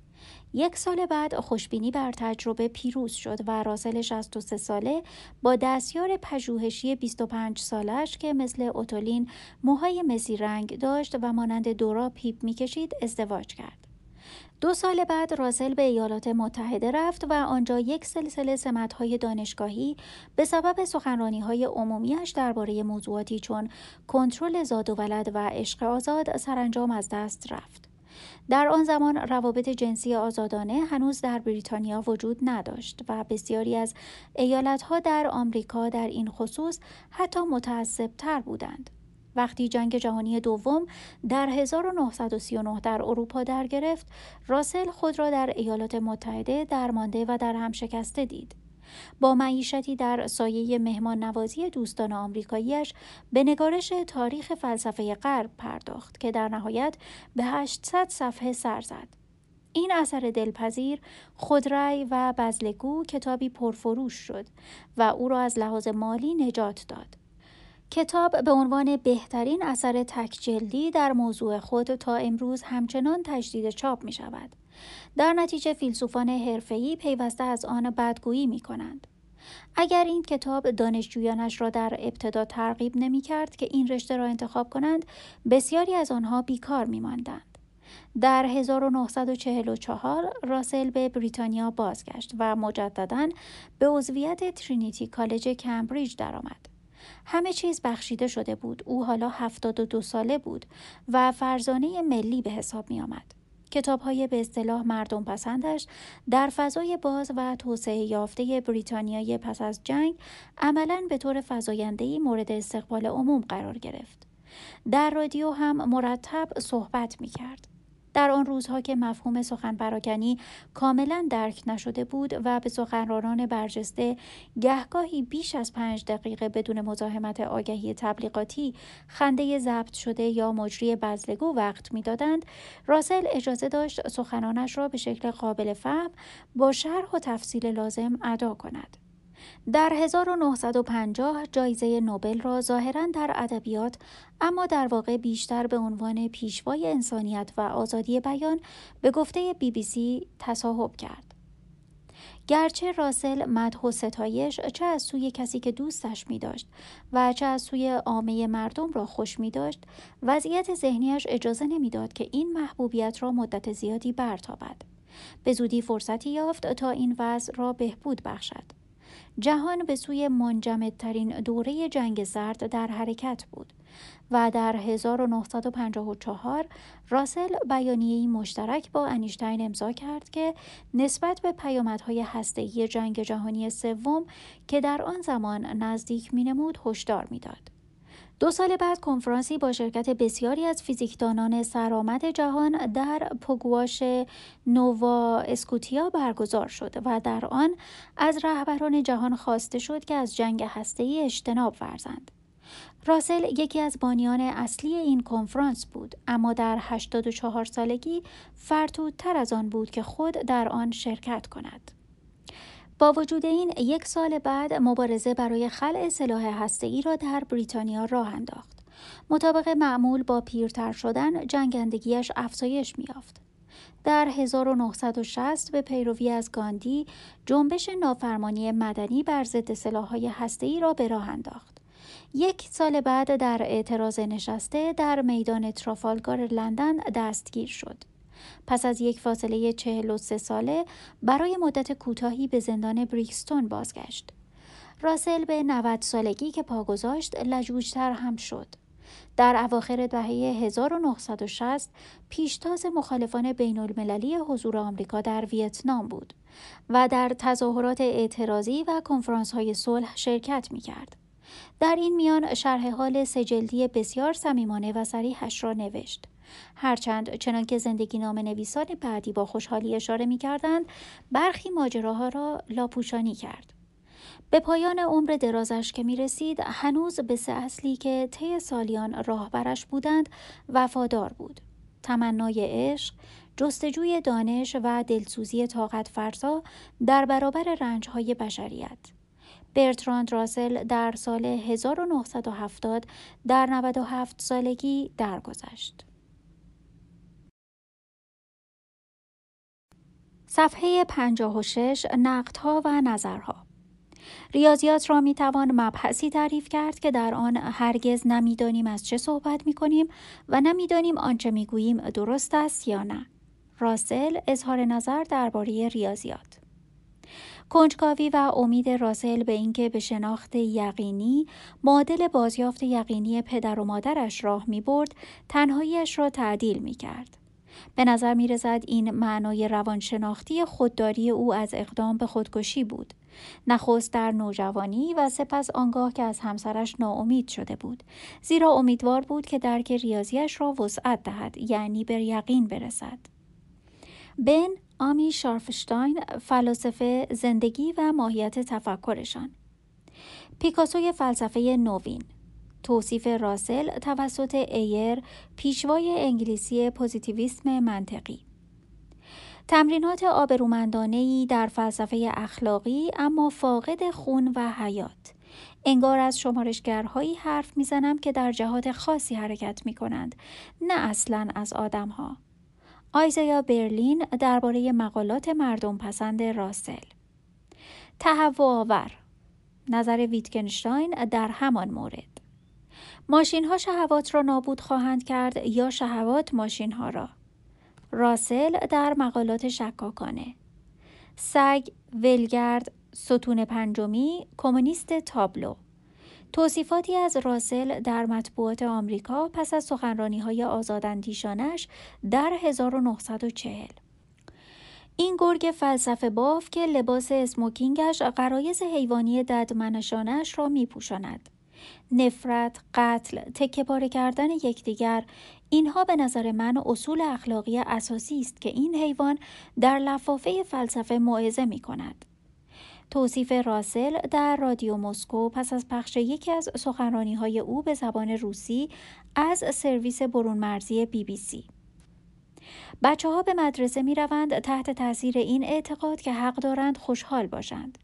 این انحراف از دین حقیقی انکار نفس و اطاعت است. پدر روحانی ادوار لیتلتون مدیر سابق ایتون مخالف اصول تربیتی راسل در یک سخنرانی عمومی راسل اظهار داشت که نمی‌توان بدون پیامدهای فاجعه بار قواعد ریاضیات را نقض کرد. اگر گزاره ریاضی غلطی ارائه شود می‌توان هر چیزی را ثابت کرد.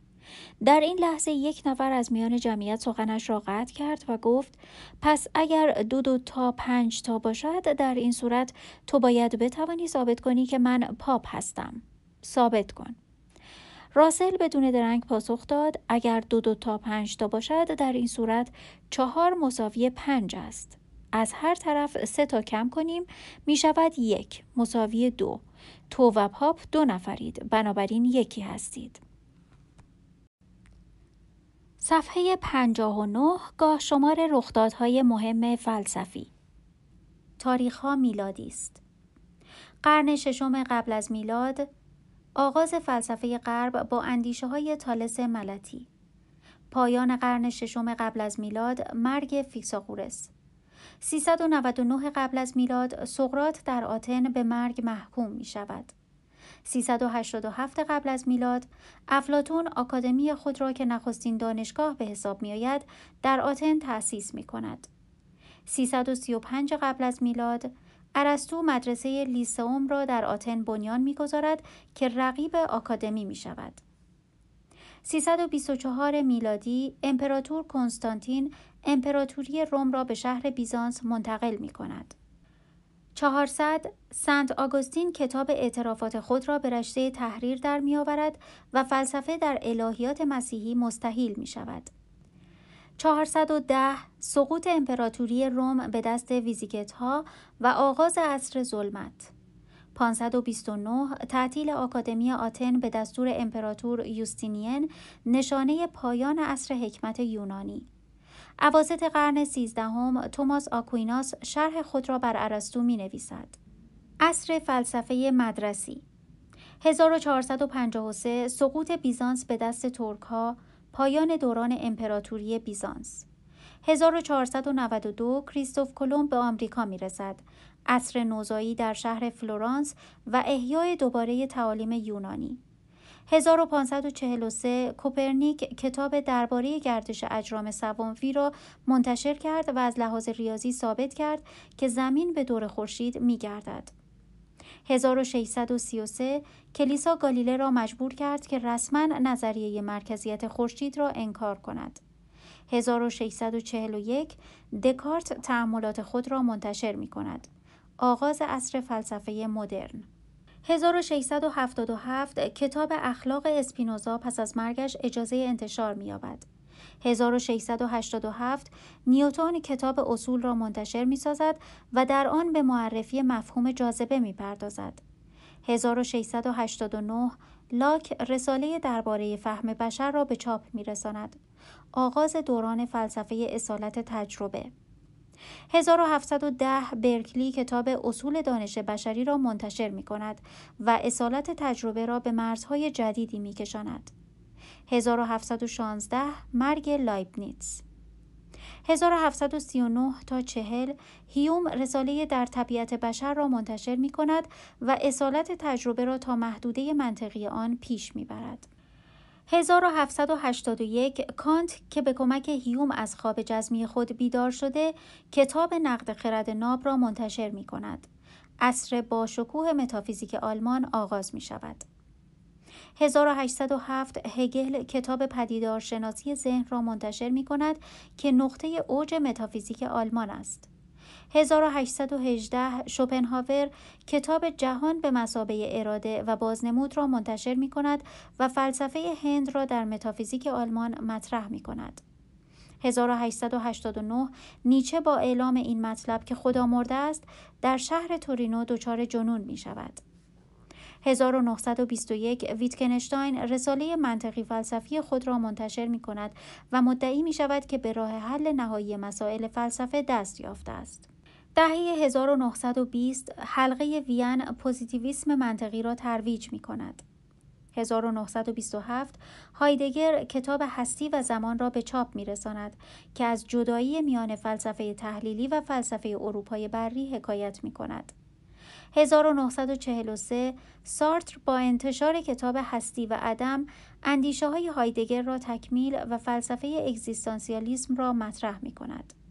1953 انتشار کتاب تحقیقات فلسفی ویتکنشتاین پس از مرگ وی اوج دوران تحلیل زبان صفحه 62 گاه شمار زندگی و زمانه راسل 1872 راسل در 18 ماه می در تریلک در مرز ویلز به دنیا آمد. 1877 پدرش می میرد و او و برادرش یتیم می شوند. پدر بزرگش لورد راسل موفق می شود وصیت پدر او را باطل کند. راسل و برادر بزرگش فرانک نزد پدر بزرگ و مادر بزرگشان در پمبروک لاج بزرگ می شوند. 1878 پدر بزرگش که دو بار نخست وزیر شده بود می میرد.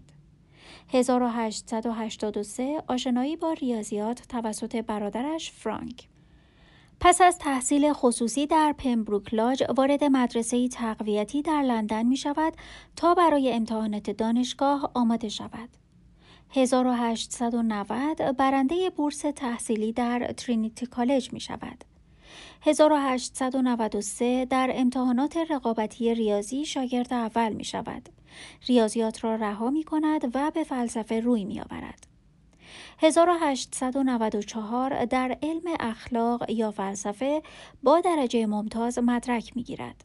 1894 برخلاف میل مادر بزرگش لیدی راسل با آلیس پیرسال اسمیت ازدواج می کند. 1896 نخستین کتابش سوسیال دموکراسی آلمان را منتشر می کند. 1897 با جی ای مور ایدالیسم هگلی را که جی ام ای مکتاگارت در کمبریج درس می دهد رد می کند. 1900 منطقدان ایتالیایی جوزپ پیانو را در کنگره بین المللی فلسفه در پاریس ملاقات می کند. 1900 تا 1901 اصول ریاضیات را می نویسد که تا 1903 منتشر نمی شود. 1903 تا 1913 یک دهه را صرف نگارش اصول ریاضیات با همکاری وایت هد می کند. 1903 ناگهان عشقش به آلیس فروکش می کند. 1907 در انتخابات میاندوره‌ای ویمبلدون از حق رأی زنان و تجارت آزاد پشتیبانی می کند. 1910 لیدی اوتولین مورل را ملاقات و با او رابطه برقرار می کند. 1911 ویتکنشتاین به کمبریج می آید به سرعت شاگرد و دستپرورده راسل می شود. 1912 مسائل فلسفه نخستین کتاب عامه پسندش را منتشر می کند. ویتکنشتاین منزجر است. 1914 شروع جنگ جهانی اول راسل مبارزه صلح طلبانه را آغاز می کند. 1918 به خاطر فعالیت های صلح طلبانش به زندان بریکستون می رود. 1920 از روسیه بولشویکی دیدار می کند. 1921 با دورا بلک ازدواج می کند. 1927 با دورا مدرسه بیکن هیل را تأسیس می کند. 1931 گودل منطقدان اتریشی ناکامل بودن ریاضیات را ثابت می کند.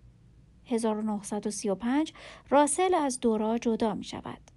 1936 با پاتریشیا اسپنس ازدواج می کند. 1938 تا 1944 در ایالات متحده زندگی می کند. 1942 تا 1944 تاریخ فلسفه غرب را می نویسد که در 1945 منتشر و پرفروش می شود و تا آخر عمر درآمدی برایش فراهم می سازد. 1949 از پاتریشیا اسپنس جدا می شود. 1950 جایزه نوبل را در ادبیات می گیرد. 1952 چهارمین ازدواج در هفتاد سالگی این بار با ادیت فینچ آمریکایی که تا آخر عمرش دوام می آورد. 1958 مبارزه برای خلع سلاح هسته‌ای را آغاز می کند. 1959 به سبب نافرمانی مدنی دستگیر و به زندان بریکستون فرستاده می شود. دهه 1960 سلسله مبارزاتش علیه جنگ ویتنام 1970 در 97 سالگی می میرد. پایان کتاب.